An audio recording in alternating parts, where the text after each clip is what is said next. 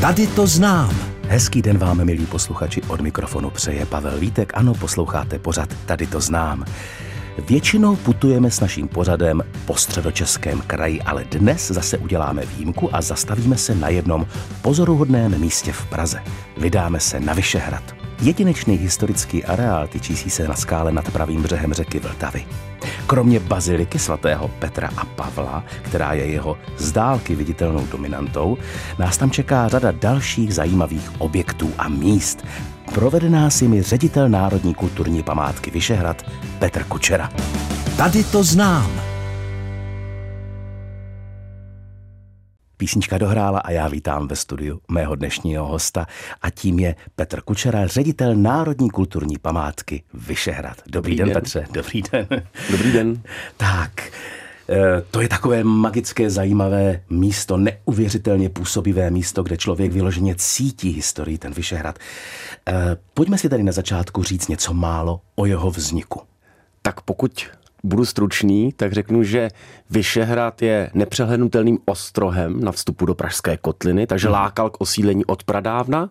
Bylo zde hradiště, byl zde Královský hrad, dokonce sídelní hrad prvního českého krále. Potom zde byla barokní pevnost a v 19. století národní symbol. No a čím je Vyšehrad dnes? Řekl bych, že je památkou, parkem, vesnicí a symbolem v jednom.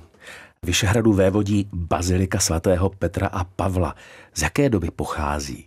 Tato bazilika byla založena prvním českým králem Vratislavem v roce 1070, stejně jako Vyšehradská kapitula, která na Vyšehradě slouží dodnes.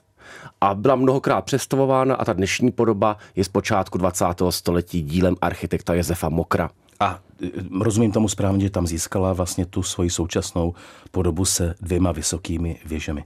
Ano, bazilika byla bez věží, pokud víme, a dostala věže až na začátku 20. století. A konají se dnes v bazilice mše? Bazilika je velmi živým místem, je to mimochodem bazilika minor, že i celosvětově důležitá a konají se zde bohoslužby velmi pravidelně, oblíbeným výletním místem s krásnými interiéry. A do baziliky svatého Petra a Pavla je možné se přijít podívat i jako turista. Říkám to tak správně.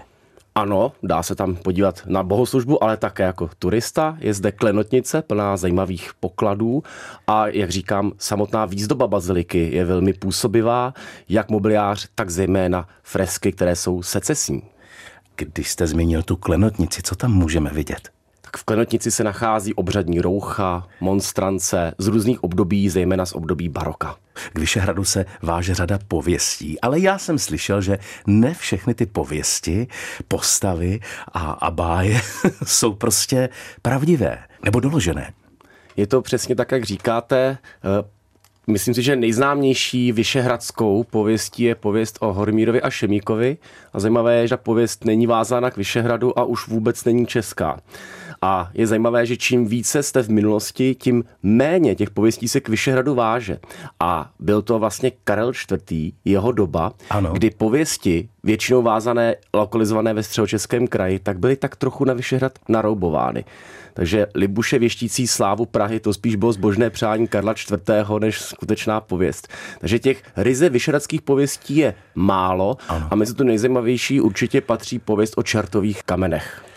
Je to zhruba tak, že se vsadil vyšehradský kněz s ďáblem, že než doslouží mši, tak ďábel odletí do Říma, tam vyrve sloup z kostela Santa Maria Intrastavere a než dokončí mši, donese jej na Vyšehrad. Ano. Svatý Petr teda mu moc nepomáhal, protože ho třikrát srazil do Benátské laguny Aha. a tudíž ďábel přiletěl na Vyšehrad pozdě ano. a vsteky mrštil sloupem o kostel, prorazil jeho střechu, klemby a, kost, a ten sloup se rozlámal na tři kusy. Dlouhou dobu byl vystavován v Bazilice, poté se ještě několikrát přemysťoval a dneska je schován přímo uprostřed Vyšehradu u vstupu na Vyšehradský hřbitov. Zajímavé je, že je to teda pověst, ale my fakticky nevíme, kde se ten sloup tam vzal, odkud je a jeho podstata, ten kámen, je ze středních Čech z Posázaví. A kde se vzal na Vyšehradě, nevíme. No, ale víme jednu věc, že je to záhada. To každopádně. S mým dnešním hostem Petrem Kučerou si povídáme o krásné monumentální památce, kterou všichni znáte, jmenuje se Vyšehrad, tyčí se nad eh, Pražským podolím a Já také vlastně jsem zaregistroval jako návštěvník Prahy, jako dítě poprvé Vyšehrad podle toho mohutného opevnění, které Vyšehrad obchází. Z jaké je doby? Tak to stávající opevnění je z doby baroka, z doby 17. 18. století, to takzvané bastionové cihlové opevnění a je to skutečně charakteristický poznávací prvek Vyšehradu. Zajímavé je, že Vyšehrad byl vždy pevností, vždy hájil vstup do Prahy od jihu, takže a jak po vodě, tak po souši a přes Vyšehrad vedla i hlavní cesta z Prahy na tábor. To je mimochodem důvod, proč ho husité dobývali v roce 1420. Potřebovali spojení s táborem. Takže Vyšehrad byl vždycky významnou pevností, ať už středověkou nebo novověkou. No a byl pevností nebo patřil armádě až do roku 1911, mm-hmm. kdy byl předán městu. No a co je zajímavé, že se nám většina opevnění dochovala, takže to je také jedna z nejdochovanějších fortifikačních nebo pevnostních památek v českých zemích. A kolik bychom v něm našli vstupních brán? Brány na Vyšehradě najdeme tři, respekt tři stojící a jednu jako na půl. Je to jednak brána táborská, již zmíněná, směrem od metra, pak je to brána pražská neboli cihelná, směrem od Výtoně a mezi nimi je brána Leopoldova, což je vlastně jenom fasáda, nikdy nedokončené brány a pak tam ještě máme zbytky torzo gotické brány Špička, kterou stavěl Karel IV. A těmi všemi se můžeme dostat do Vyšehradského areálu? Ještě tam je několik menších branek a tunílků, kterými se tam dá také dostat. Z těch hradeb, a to znám podle vlastních zážitků, je nádherný, skutečně nádherný výhled na Prahu. Řekněte mi, co všechno můžeme vidět, jaké části hlavního města, když bychom ty hradby obešli vlastně po celé jejich délce?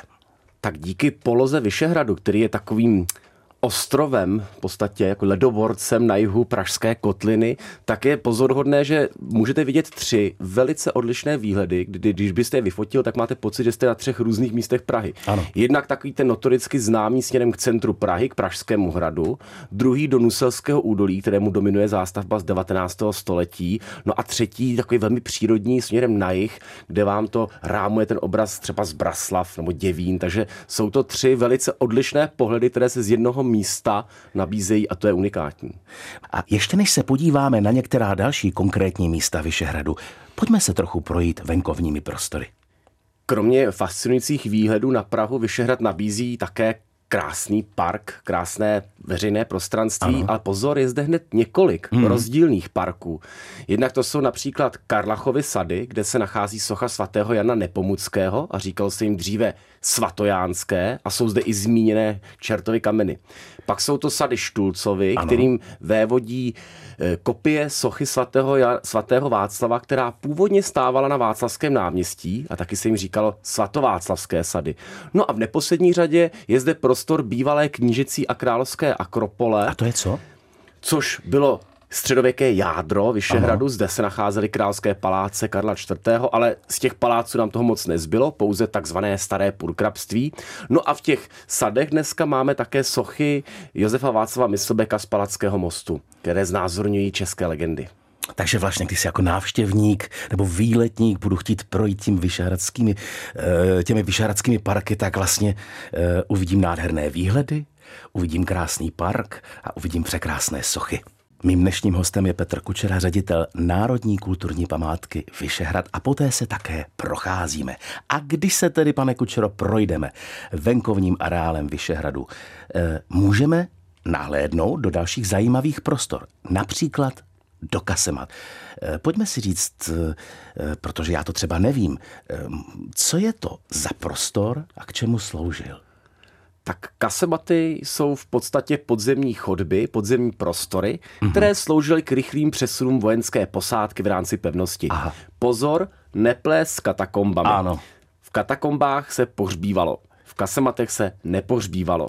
Jinak kasematy na Vyšehradě mají celkovou délku 1 km a jsou rozděleny do čtyř samostatných úseků. Ano. A jsou celé přístupné. Mhm. A jakou mají délku? Celkovou délku mají zhruba jeden kilometr. Když budeme procházet kasematy, tak se dostaneme ještě do jednoho působivého prostoru a sice do Gorlice. Co to je a kde se ten název vzal? Gorlice je největší kasematní prostor na Vyšehradě, má rozlohu 300 metrů čtverečních ano. a dnes jsou zde umístěny sochy, no originály šesti sousoší z Karlova mostu. Jinak původně tento prostor mohl být přepatrován na tři patra a měl sloužit jako skladiště, Aha. případně ubytová, pro ubytování vojenské posádky v případě obležení.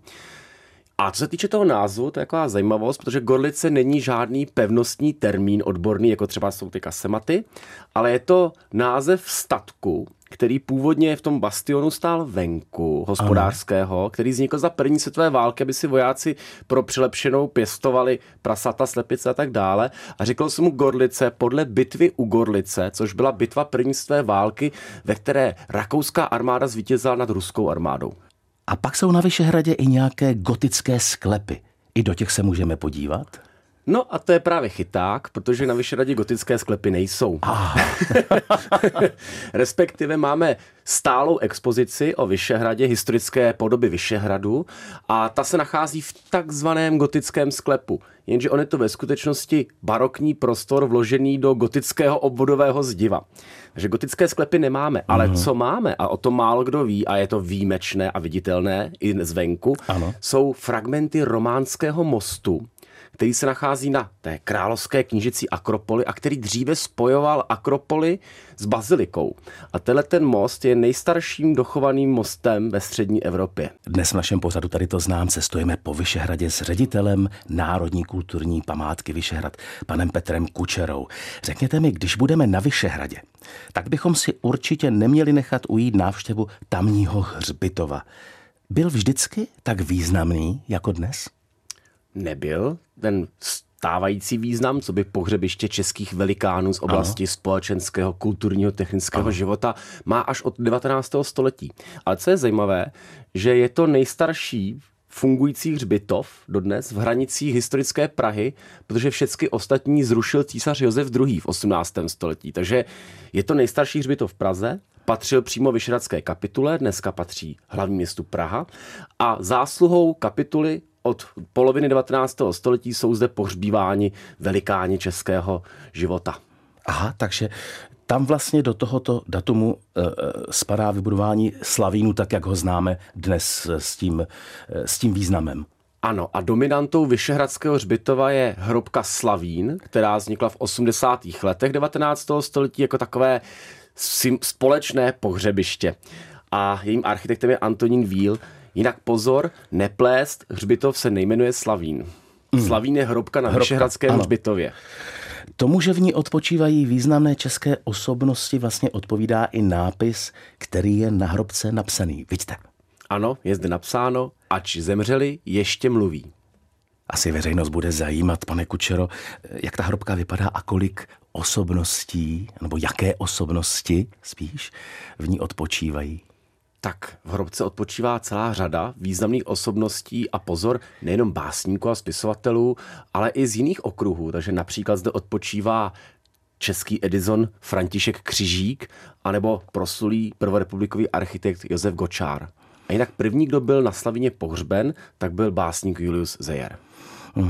Já z vlastní zkušenosti eh, z té naší umělecké branže vím, že hodně lidí se zajímá o to, aby byli eh, potom, až ten okamžik přijde pohřbení právě tam. Eh, napadá vás ještě několik třeba velkých men z té naší kulturní historie? Tak pokud opustíme hrobku Slavín, ano. tam je mimochodem jedno místo ještě volné Aha. a budeme se pohybovat v areálu Vyšeradského hřbitova, tak zde odpočívá eh, řada významných osobností, eh, například Valdemar Matuška nebo Vlasta Burian, Bedřich Smetana, hmm. Antonín Dvořák, Božena Němcová, zkrátka skoro všichni. A vzpomeneme si, kdo ze známých osobností byl na Vyšehradě v poslední době pohřben jako, jako, jako vlastně poslední? Tak bez sporu to bude paní Hanna Zagorová. Dnes, milí posluchači, cestujeme po Vyšehradě. Dostali jsme se tady do Prahy. Vyšehrad je nejenom působivé historické místo, ale také místo, kam se chodí za kulturou. Třeba do baziliky svatého Petra a Pavla. Tam se asi konají koncerty, je to tak? V Bazilice se konají varhanní koncerty, ano. mimochodem jsou tam velmi zdatní, velmi dobří varhaníci. Hmm. A jinak sám o sobě kostel má zvonkohru, která hraje řadu melodií. A konají se koncerty na Vyšehradě ještě i jinde než v Bazilice? No, co se týče naší programové náplně, tak máme na Vyšehradě divadelní scénu. Tam se v létě koná metropolitní léto hereckých osobností, kde se každý den hraje divadlo, třeba Starci na chmelu. A také máme komorní sál ve Starém Purkrabství, kde jednou měsíčně pořádáme hudební večery, a jsou spíše komorní koncerty, ale také různé edukační programy, přednášky, divadla. A ta malá galerie, kde bychom ji našli a co to bylo původně za objekt? Tak, se týče galerie Vyšehrad, tak je to takový ten bílý domeček na skále, který je jako nepřehlednutelný ze všech úhlů pohledu. Hmm. A tady musím říct, že tam galerie byla, ale nyní prochází rekonstrukcí, že je zavřená a do budoucna se bude rozšířena nová stálá expozice Národní ano. kulturní památky Vyšehrad a tady ta část bude zaměřená na české báje a mýty a jejich vysvětlování. Vy o Vyšehradě mluvíte tak zaníceně a poutavě. Řekněte mi, jakým místem je Vyšehrad pro vás osobně? tak Vyšehrad je rozhodně pro mne místem s obrovskou vnitřní energií. Mm. Ať už ji každý vyloží jak chce, jestli to je pán Bůh nebo to jsou Kelti, tak tohle místo zkrátka je magické a působí na vás uklidňujícím dojmem a na všechny, takže i na mne. Ale pro mě třeba osobně Vyšehrad je i komunita lidí. Málo kdo ví, že je zde 40 stálých obyvatel, někteří velmi zvučných men a ano. ta je to taková vesnice v Praze, hmm. hrad a podhradí. Takže pro mě je to i velmi specifická komunita stejně nadšených lidí, kteří ten Vyšehrad milují. A jaké místo na Vyšehradě máte rád vy sám? Nebo řekněme, kamarád chodíte, kde je vám prostě dobře? Na Vyšehradě. Já se přiznám, že nějaké úplně speciální místo nemám, protože mě je dobře všude na Vyšehradě ale mám rád podzemí, takže ty podzemní chodby a některé jejich skryté zákruty. A jinak pak mám samozřejmě oblíbenou lavičku, ale to vám neprozradím. Ano, to je správně, je to vaše místo, ale milí posluchači, vy celý Vyšehrad můžete proskoumat jak v podzemí, tak v těch parcích, můžete se podívat do baziliky, můžete tam zajít na divadlo, na koncert. Chce to jen jeden předpoklad, abyste se na Vyšehrad vypravili, protože právě tam jsme dneska byli s mým dnešním hostem, ředitelem Národní kulturní památky Vyšehrad, Petrem Kučerou. Já vám děkuji za hezké povídání. Také děkuji. A přeji vám hodně eh, spokojených návštěvníků eh, pevnosti Vyšehrad. Milí posluchači, a to je pro dnešek všechno. Pavel Vítek se bude těšit opět za týden v pořadu. Tady to znám.